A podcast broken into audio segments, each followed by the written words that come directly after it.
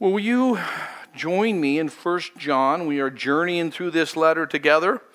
Uh, I had some people we were speaking after first service, and some things stuck out to them. And I said, man, it's just awesome to be able to do this. I, I love to be able to just go through the Word of God together. Uh, I love teaching topically. I love, you know, teaching in, in other ways. I was able to share yesterday at, uh, it was called an AWARE conference, addressing just citizenship and involvement. And I'll share more of that uh, in the future on some little bits and pieces. But it was a different type of teaching, different type of sharing with this pastor's forum approach. And then today I get to just kind of come back and go right through the word. And that's what I was encouraging in the conversation on the patio. It's great that we can go through the word together because you can then go home and chew on it and think about it. And, and God will give you an awareness like, I wonder why he didn't mention this verse, which ties together so good with that second point. And isn't that awesome? You can just dig in and, and follow along. So, but as you've been going through First John with me, I, I want to mention something that I think, by way of analogy or, or picture, helps us to see this particular letter, uh, maybe even more so than some other part, portions of Scripture there's patterns within this particular one, and I like to think of it as like uh, fabric that has uh, threads woven through it. You have different colors and patterns that, when they're knit together, they make a beautiful garment. Now, we don't think of that too much because we just go to the rack and buy it, correct?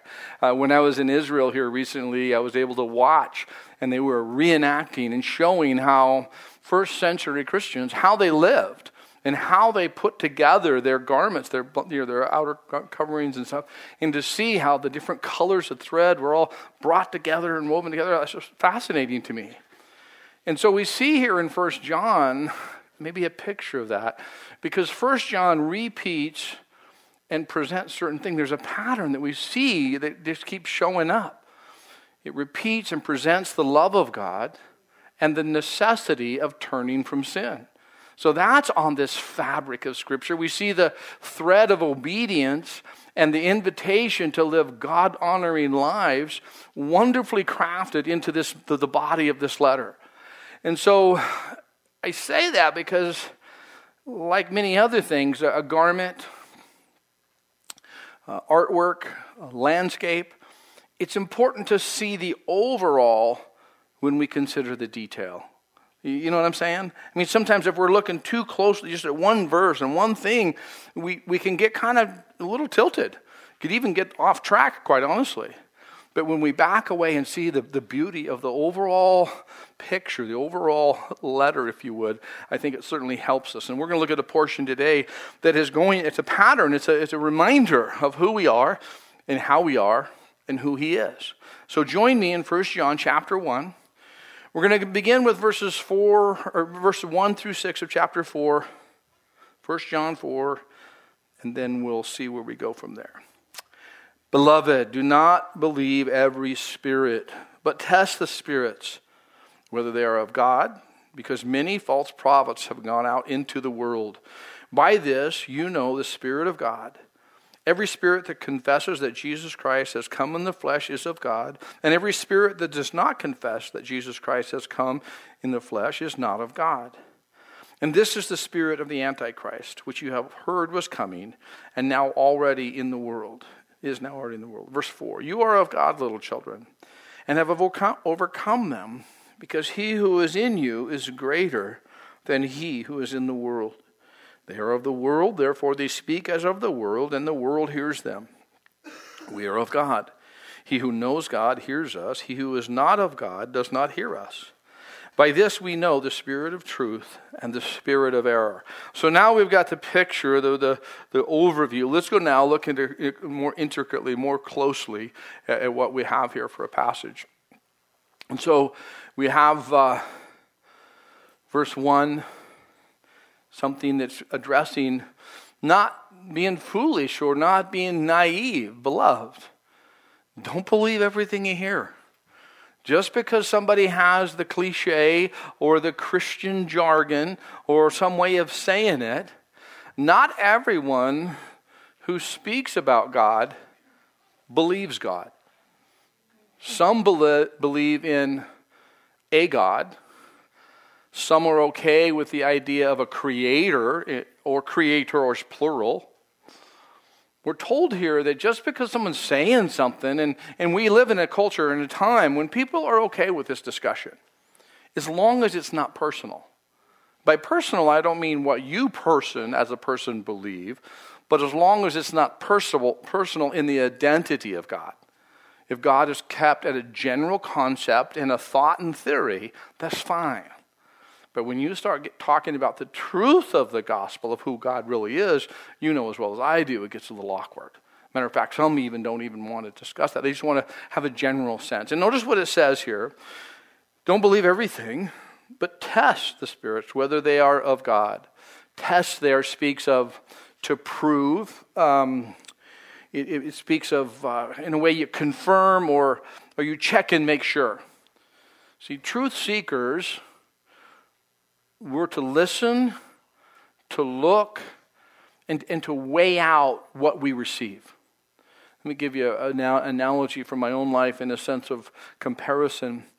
You know, for 20 years, right out of high school, before I, was even gra- before I even graduated, I worked in a, a, a truck shop, basically.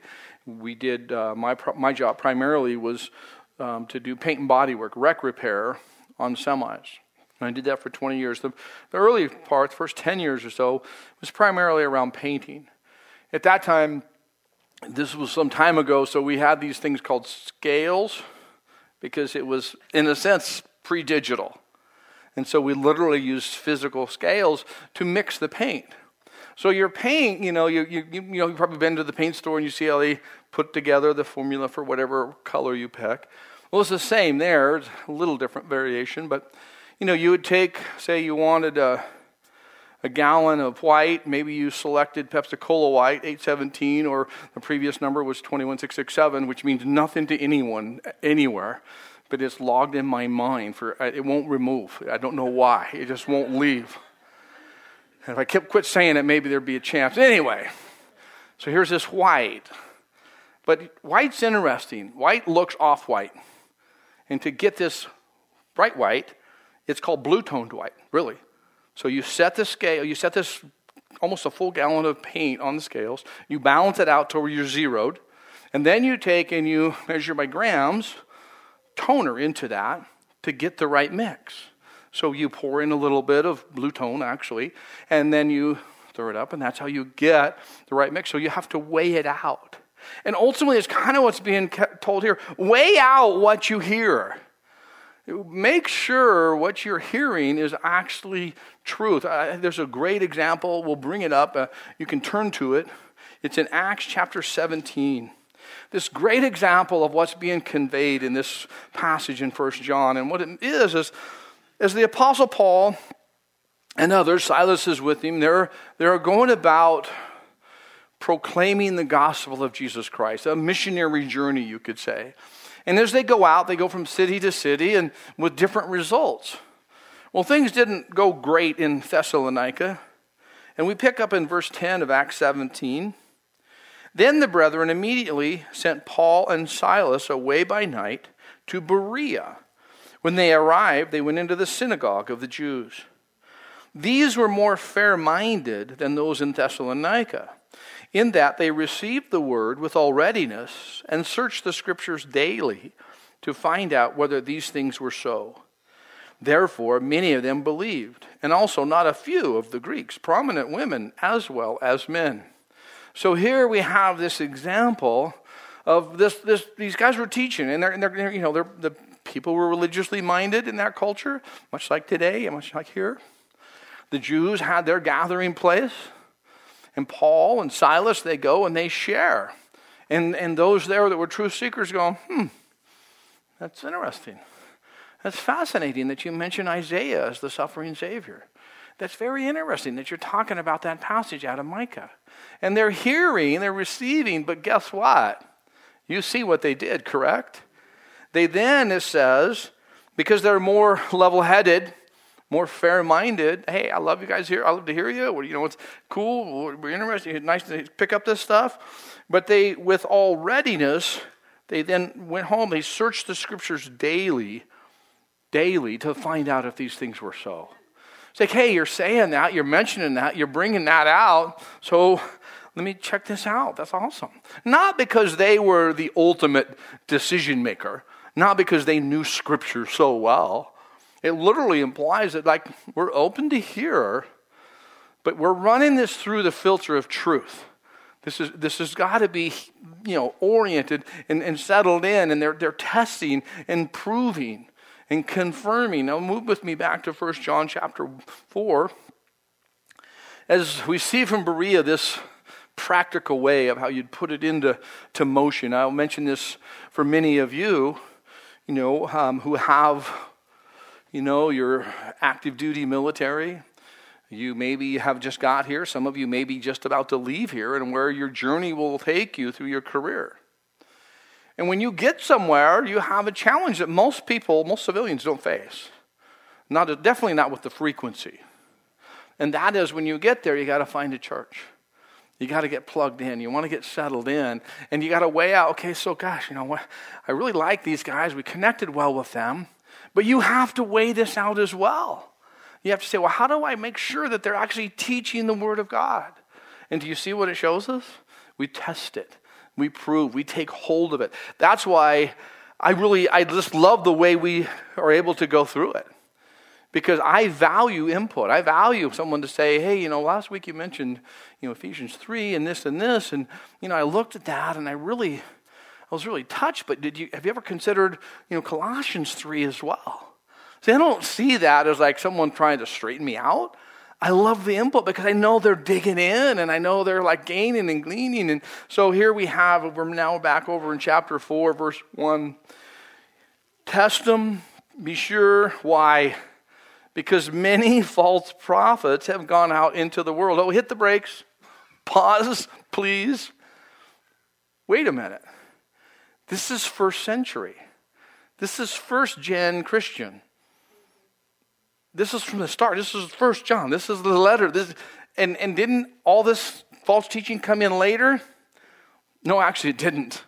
It accumulated, it kind of reciprocated, but it, it, it, it was there. Why should we test what we hear? Because there are false prophets going into the world. A prophet does not have to say, Thus saith the Lord. That's the Old Testament model, and I believe it's really, as you know, God said it that way sometimes to get people's attention. But the gift of prophecy is God's word in a given situation. Speaking, the, the, you know, the, the prophets, the false prophets presented, this is God's word for your life. This is what you should do. And the false ones actually had different motives, which you'll see throughout the New Testament the warning and what to watch for among false prophets. It says they've, they've gone into the world. Verse 2. So, what do we do about it? Well, here's one of your tests to run. By this you know the Spirit of God. Every spirit that confesses that Jesus Christ has come in the flesh is of God. Every spirit that does not confess that Jesus Christ has come in the flesh is not of God. So, one of the tests to run, and you can think of your own uh, comparison or analogy. You know, if you've done diagnostic work or any type of troubleshooting or any type of even, you know, working in, in chemical areas and different things, you have certain tests and certain things to confirm okay, this is good, this is right, this is usable. Well, here's one of our tests. It's not meant to be the only test to run, but this hearing, this thing that's being presented, and this thing that's being promoted, is it something that the person that is presenting it, do they agree or do they affirm and um, declare that Jesus Christ has come in the flesh? Now, let me break that down for you and we'll kind of consider why that is important. It's not just a simple sentence and a short phrase that if they say that, everything's okay. Let's just think about what that says. Jesus, Jehovah is salvation. That's what his name means. It's not just his religious reference point. Jehovah is salvation. His name, we're also told, tied with the Christmas story, is Emmanuel. Remember, Emmanuel means God is with us. So here, here's what we have God is with us. Jesus, this is God's the, uh, presentation, this is his proof, this is his promise. We have also Jesus, who is also called the Christ. It's not his last name, like I'm Dan Davis, and that's not Jesus Christ. That's not how it works. It's Jesus, Jehovah is salvation, God with us, and he's the anointed one. Christos, the anointed one, the Messiah of God is really what it means. The one who God said, I know your situation.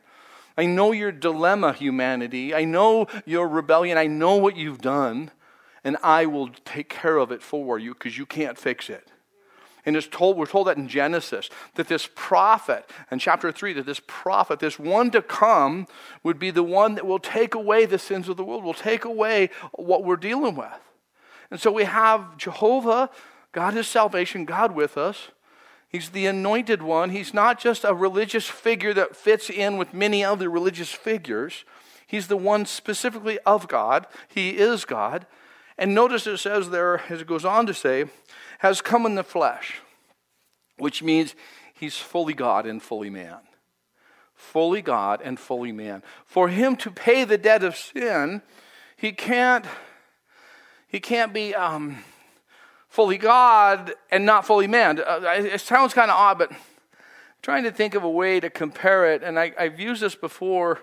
I still like it. I'm a, maybe just a little too adrenaline oriented, but so you have this drag race set up, and you have this little Volkswagen. It's a box stock Volkswagen, and the Volkswagens are all running against each other, and you got the one that wins.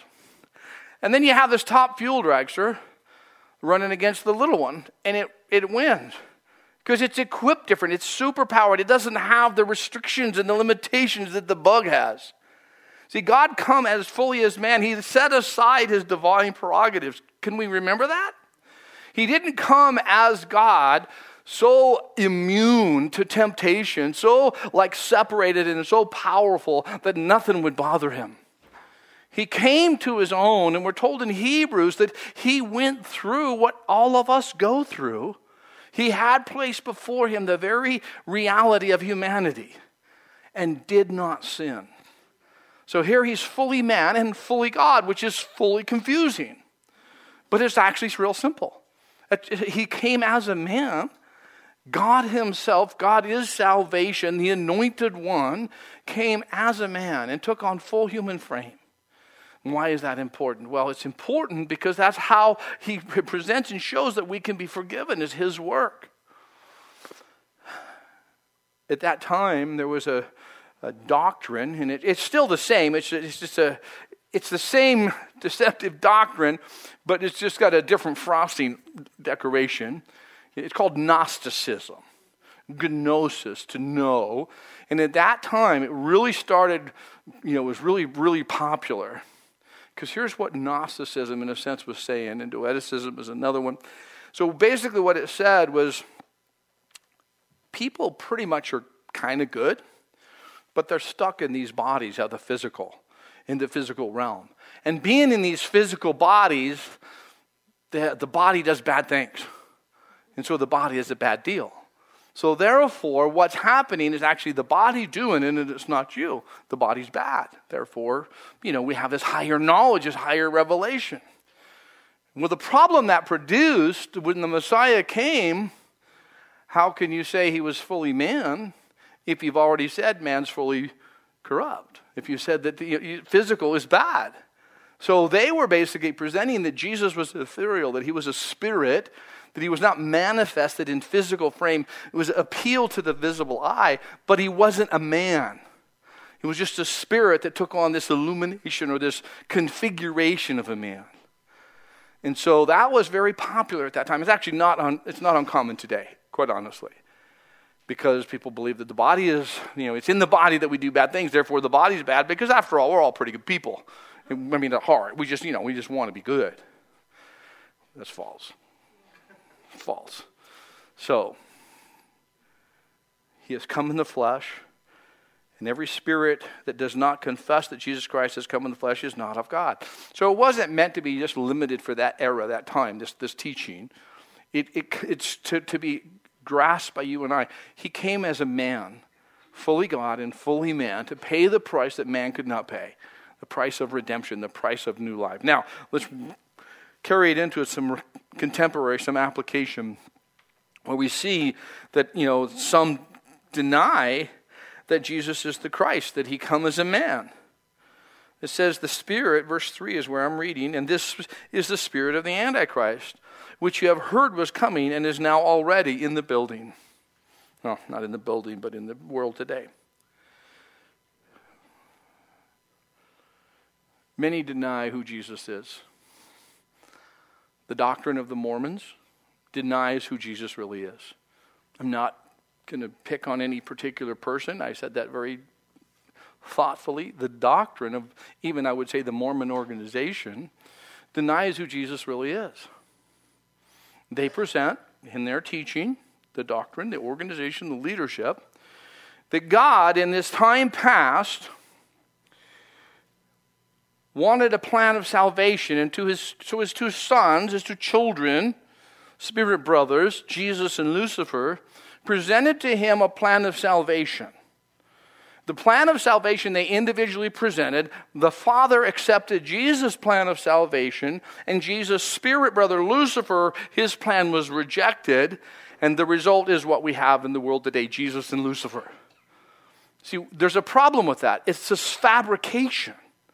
It's a, it's a, it's a distorted and uh, effective way to change the deity of Jesus Christ, to present that he is not fully God that he's not the creator, but rather he's this. And the, and the doctrine is so embedded and, and it, it so pats itself on the back that it says, as, as man is, God once was, and as God is, man can be.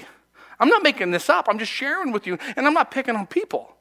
I'm just saying the organization the teaching, this is all saying that this is different Jesus. It's literally saying we don't believe in the Jesus of the Bible.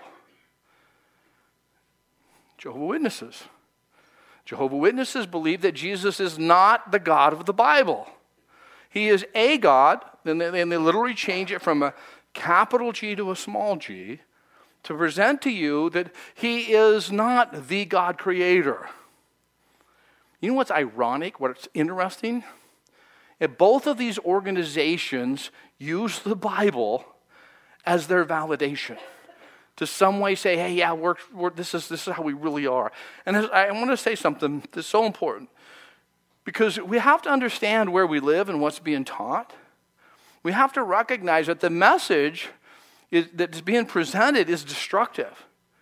And you meet some of the, the two groups I've just mentioned, are some of the most wonderful, engaging, humanitarian, pleasant people I've ever met, ever involved with, ever connected with. I'm related to many who are still in line with that. And yet, we can't just say, well, it's okay. We're all, because we have the name. I mean, after all, it is the Church of Jesus Christ of Latter day Saints. Of course they believe in the. No. Isn't this awkward? Some of you are real silent. Like, hmm, I can't avoid it because this is where we all are, this is where we live. Many other organizations prevent, present their own definition of who Jesus is. They present, oh, the, he's this or he's that.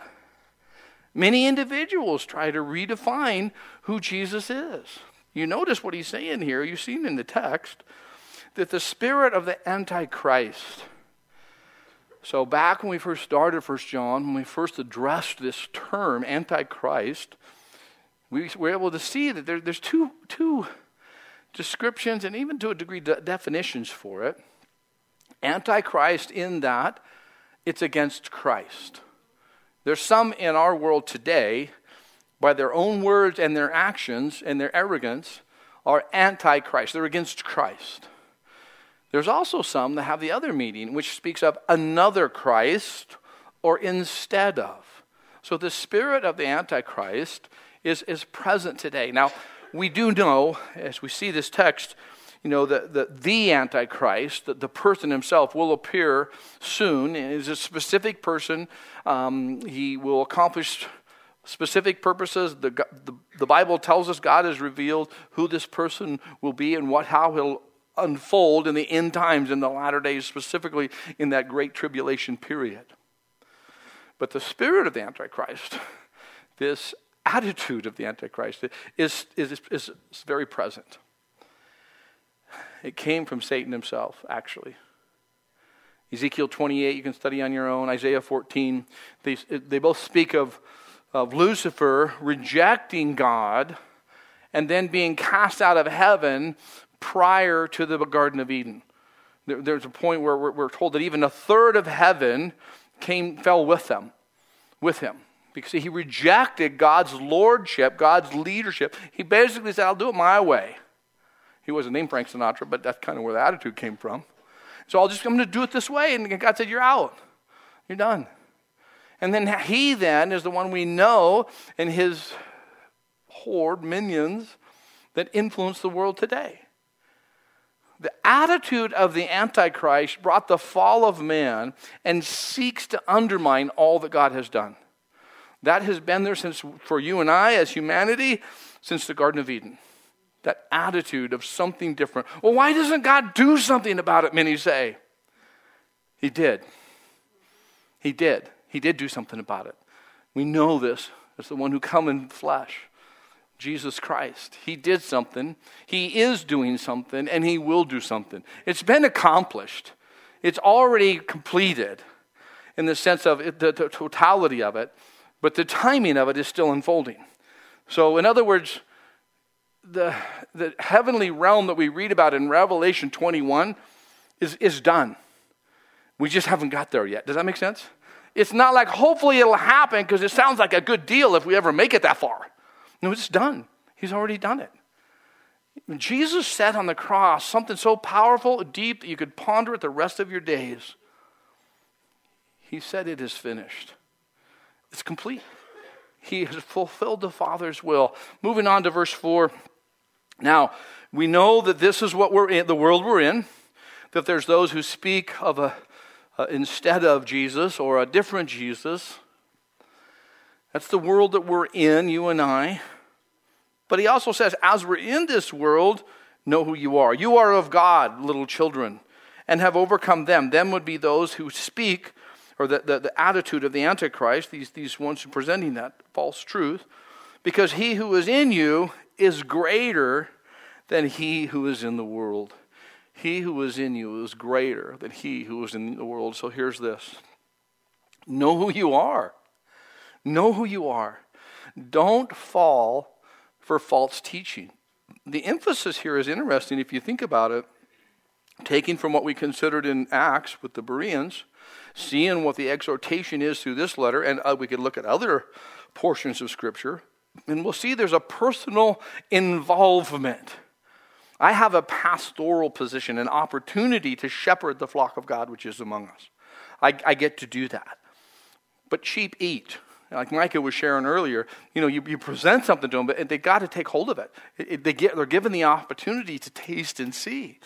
And you too, we, we know, okay, I'm going to take hold of it because I want to know, I don't want to fall for false teaching. I want to know who I am. Here's some of the false teaching that, that you find, that you deal with, that I know people even in this room and, and people that are hearing online. You hear this presentation this feeling, this perception, God doesn't love you. God doesn't love you. I mean, he loves Pastor Dan because he's up there talking to people about Jesus, so obviously he loves him. he doesn't love you.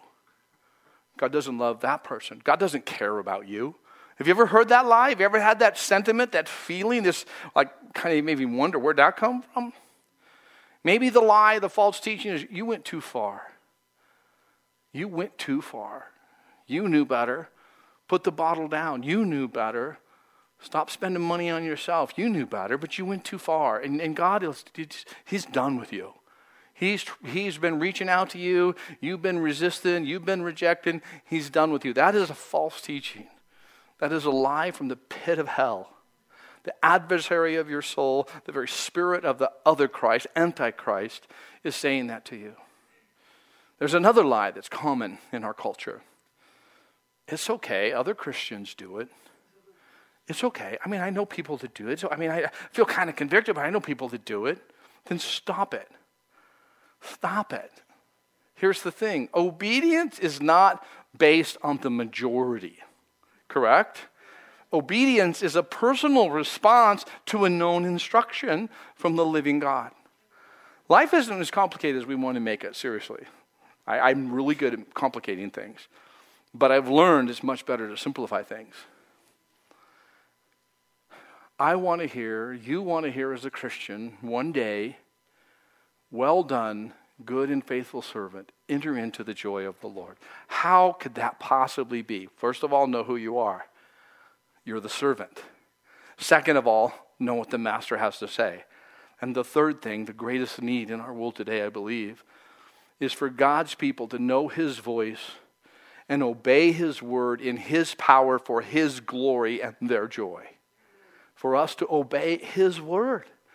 When he prompts and says and leads and we sort out what it means, which is what we're seeing here, then I just want to do it. I want to know who I am. It may be okay. I don't, I don't, it doesn't matter to me when I can find somebody to justify what I might want to do. I want to know what he has to say. Know who you are.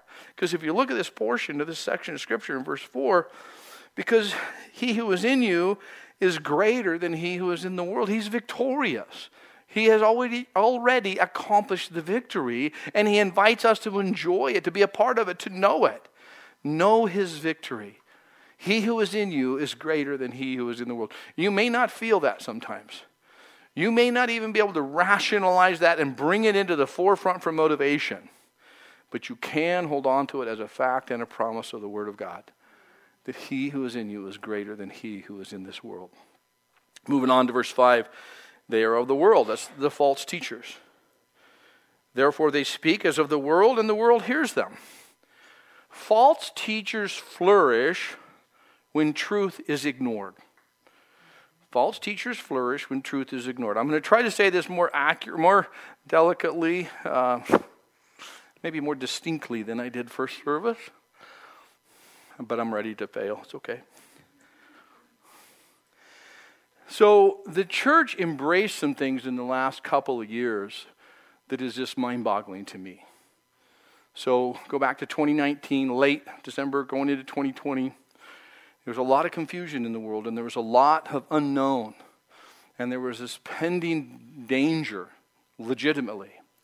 So there was a natural response to COVID, and people were trying to figure out where to do. And there's some really tough reports coming out of China and in Italy early on about how horrible this thing is and how extremely dangerous it is. And so, you know, then as time went along and science, the true science started showing some things, and you look, just kind of a quick review of, of the last couple years, specifically last year and a half out of 2020. But what interestingly happened is the church errantly or arrogantly aligned with pseudo medical science. They, they put themselves where they said they were the voice to tell people what to do with their personal health. That is not the place of the church. That is not the place of, of the servant of God. And the church found themselves, and, and whole movements and whole organizations are, are belittling anybody who took any effort to think through what to do about their personal health. And it was, it was much of the church. I, I've seen some of the stuff that was said and done, and they grossly, completely out of place lined up with the world. It was wrong, and it's still wrong. And so you see here, guess what? They are of the world, therefore they speak of the world. You know, we want to be very careful that we don't get drawn into these hot topics and these variables that seem to just kind of come and go, but they're not just innocent and random. I believe they're intentional and they have a source. And we shouldn't be getting caught up into this, this foolishness that's presented as intelligence and being critical of some race because you have a theory. It's so ridiculous. Let's actually focus on one group and punish them because of their skin color while we, while we talk about all the others that are minors. They're minorities, so we're going to punish this one. Are, are you stupid? I mean that in the most indifferent way. Are, are you stupid? How can you say it's about race when you make race what it's about when you're saying you're trying to eliminate the very thing that you're creating? How, what's racism? We want to eliminate racism by being a racist. Too late to edit it now. I don't get it. I don't, I mean, I don't think I'm the only one who's going, excuse me? is this not the very thing we're trying to eliminate? Is there not a better way to? Guess who, by title, not by position? Those who are, take the title of the church but don't know their position, they take the title of the church, they're joining in on this. Some of them are the front runners and the leaders of this, and they're completely out of place. I mention it that way because your position, who we are, we're the ecclesia. That's the word for the church. The called out ones. We're called out of this world for a purpose. And that purpose is to glorify God. That purpose is to be compassionate and kind and engaging as Jesus was in a world that's confused, hyper political, and really wacko, which was the Roman times. And here we're called to engage and not join in with the world. I'm so glad we don't have three services because this is going to take an hour. Another hour. False teachers will flourish when truth is ignored. I'm just going to say a few things, just let you ponder and consider. What's, what's approved by you in your school? What curriculum's okayed by you? What's, what's okay with our, our school board? Is it, do we know what they do? do we, are we okay with what they do? I'm not, I'm not pointing fingers. I'm just saying, do you? Because it's, it's, your, our, it's my responsibility. It's our responsibility. Do, are we aware? Or do we just go, oh man, that's a bummer. I heard about some of that stuff. You know, false teachers flourish when truth is ignored. And we are the agents of truth. So there's ways we can connect. It says in, we see there in verse 6, we are of God. He who knows God hears us. That's not to say that Paul and John and the others, hey, if, they, if we're talking, they're listening. No, see, here's the thing. If you know God, you hear us. He's, what he's saying is, you hear our message because our message is his gospel. It's his message. You and I bring, we're, we're the us. We bring the truth to people and they hear the truth of the gospel and we get to present that to them and when people receive it. Turn with me, if you would, to John chapter 10. We're going to look real quick at, it. you know, Jesus is speaking there in verse 6 about he who, he who knows God hears us. And he taught an interesting portion that we're going to look at here in John 10 about hearing. Because the, the, the antagonists the religious self righteous, the self appointed rulers of the day, the, the scribes and the Pharisees and the, the Sadducees and all these different sects, they were completely convinced they had it all right. And they had some history. They come at him and they're confronting him. And we see in verse 25, Jesus answered them I told you, and you do not believe. The works that I do in my Father's name, they bear witness of me. But you do not believe because you are not of my sheep, as I said to you. My sheep hear my voice, and I know them, and they follow me.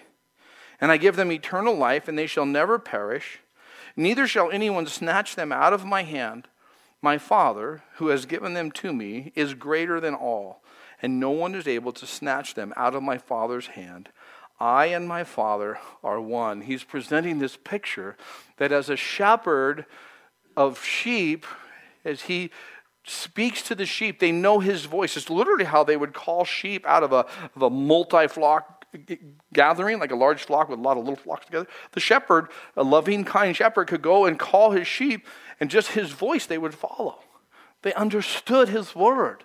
They knew. And so Jesus is addressing those who had a lot of religious background, a lot of religious influence. He's saying, You guys don't even know my voice. You're so caught up in the system, you have no idea the Savior is before your very eyes. You're just going about business. Let's jump back over and wrap up in 1 John. We're back over to verse 6. We are of God. He who knows God hears us. By this we know the spirit of truth and error. Did you receive the truth? Or if you're born again, you receive the truth. Now, there's still some things that are in conflict within you.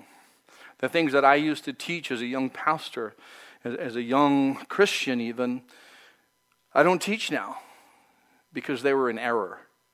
And I've, I've learned that there's just some things as you mature and as you grow, hopefully you can, can be corrected. Because that's where the Spirit, so uh, some error will not be corrected because people will not admit they're wrong. Or they'll promote something that's clearly wrong from Scripture, but they'll just keep pushing it. And the Spirit of truth and error is, is present. I, want, I just want to know, you to know that by application. Yeah, I'm looking at the clock. We can do this. Verse 7. Beloved, let us love one another, for love is of God. And everyone who loves is born of God and knows God. He who does not love does not know God, for God is love. In this, the love of God was manifested toward us, that God has sent his only begotten Son into the world, that we might live through him. In this is love, not that we love God, but that he loved us and sent his Son to be the propitiation for our sins. Beloved, if God so loved us, we also ought to love one another. Verse 7 Learn to love. Learn to love. We're told in Ephesians 4, chapter 3, the church, the body of Christ, were exhorted to be endeavoring to keep the unity of the Spirit in the bond of peace. So, so let's consider that. You don't endeavor to eat a bowl of your favorite ice cream, right? It's rather simple. There's not much resistance, quite honestly. It's in the bowl already. I'm not talking about the resistance you had before you went to the freezer. I'm talking about it's in the bowl. It's not endeavoring. Endeavoring talks about endurance, tenacity, the resist the difficulty. So we're to endeavor to keep something. What are we keeping? Endeavor to keep the unity of the Spirit and the bond of peace. You, we, as Christians, across all movements and denominations or subcategories, as we would call them, or whatever, Christians, we have the unity of the Spirit. We're to fight to keep it. We endeavor to take hold of it. So, what does that mean?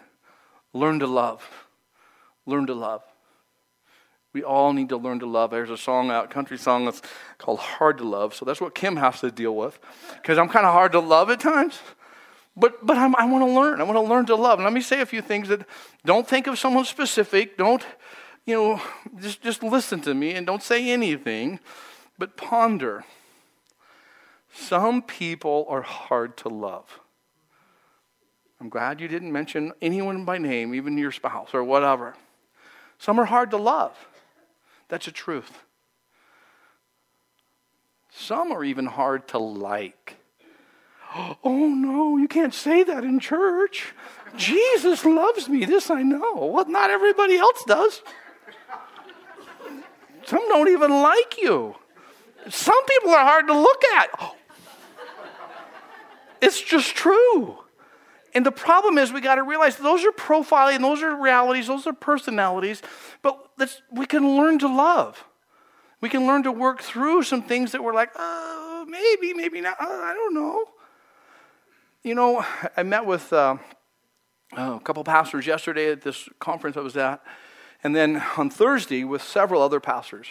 Uh, there was probably 20 of us there. And over the last 23 years, we've met together and we've got to know each other and we labor together and we, we're in different localities in the you know this southwestern idaho eastern oregon kind of zone there's men there that i've never done a conference with and they've never done a conference with me we've never done a retreat together we never will they're just different i'm different their personalities are different. Their philosophy of ministry is different. Their approach to serving is different. It's okay. We can still love each other. See, too often we're trying to create a uniformity and, calling it unity. It's, it's no, it's just learn to love. We can learn to love. You have people in your life that God wants you to realize, learn to love. Because the Bible is telling you and I here that he who loves does he who does not love does not know God, for God is love. And we see in this text, you cannot contain that love. You can't cap it. You can't keep it in. It's, it, the love that we have, it, if it's in you, it will shine out of you. If, if it's in you, if you consider another analogy, it will flow forth from you. And so we want to realize that and not in any way hinder, quench, or restrict it. Because we see the ultimate example of love is Jesus himself. That Jesus is the example of love. We see manifested Notice it ends with that we might live through him. Did you see that? That we might live through him. His love in us and th- working through us, that we may live. This is not something that happens in heaven, it happens now. Love in heaven will be a lot easier because there just won't be all this weirdness of this world. There will be more uniformity in a very godly way, in a very different way. live through Him. This is a present tense. And I think you could take the term and consider the thought of present tense continuous as well. Continuing to learn to love. If God so loved us, we also ought to love one another. As the worship team works their way back up and we close out, I want to uh, have you turn with me to where we'll close, and that's in Romans chapter 12. You may be going, um, I was here about three weeks ago. I think he closed with the same thing. And then a couple weeks before that, right in the middle of the message, I think it was Romans 12. And I know it wasn't three months before that. He'd spent a whole sermon on Romans 12, 1 and 2. All right, you were paying attention. There's a reason I, I, gravitate towards this, and I think you can see too. There's, there's such so much there that it's a petition, a request. It's a command in Scripture, but it's also something that we will hold on to. So if you'll stand with me, what I would like to do is I know it's unfamiliar sometimes, but Uh, we're to pray without ceasing, to be aware of His presence. And I'm going to pray this passage and then we're going to go right into a song of worship together. So you may want to look at your, you may look up there, you may just want to listen, however you want to do it. But I'm going to pray this portion because I believe it concludes our time so beautifully in exhortation and in promise. God, thank you for this day. Thank you for this time. Thank you that you're patient with us and yet persistent. Your promises are proven and true. And so may we never forget that you the one who are in us. Lord, you never leave us nor forsake us. You are greater than anything in this world. And so, God, may we be, as your children, reminded. May your mercies be evident and present in our consciousness. May we respond in a way that's just reasonable as we would offer to you our bodies as living sacrifices, God just a, reasonable response to such great expression of love that you've given us, Lord. In our lifestyles, may we not be conformed to this world and drawn in by personalities or persuasion or charisma. Lord, may we not conform to this world, but God, will you renew the way we think? May you help us to change the way we think. The renewing of our mind, Lord, would that be used as you would bring about this process of transformation? Changing us into your image and likeness, giving us the heart to serve, knowing the love that you have for us and that you work through us. That we would know, God, ultimately your will, that good and acceptable and perfect will you have for our lives. Thank you, God. Teach us your ways, O oh Lord. We praise you, God. And if anyone here is not, you, know, haven't, you don't have that relationship with Christ, you don't have a, a sense of confidence of who you are with Him, I'm going to be out on the patio after service. I'd love to chat with you and talk to you. If you have any, I'd love to just encourage you as you sort those things out. God, we sing to you today. We rejoice in you. It's in your beautiful name we pray, Jesus. Amen.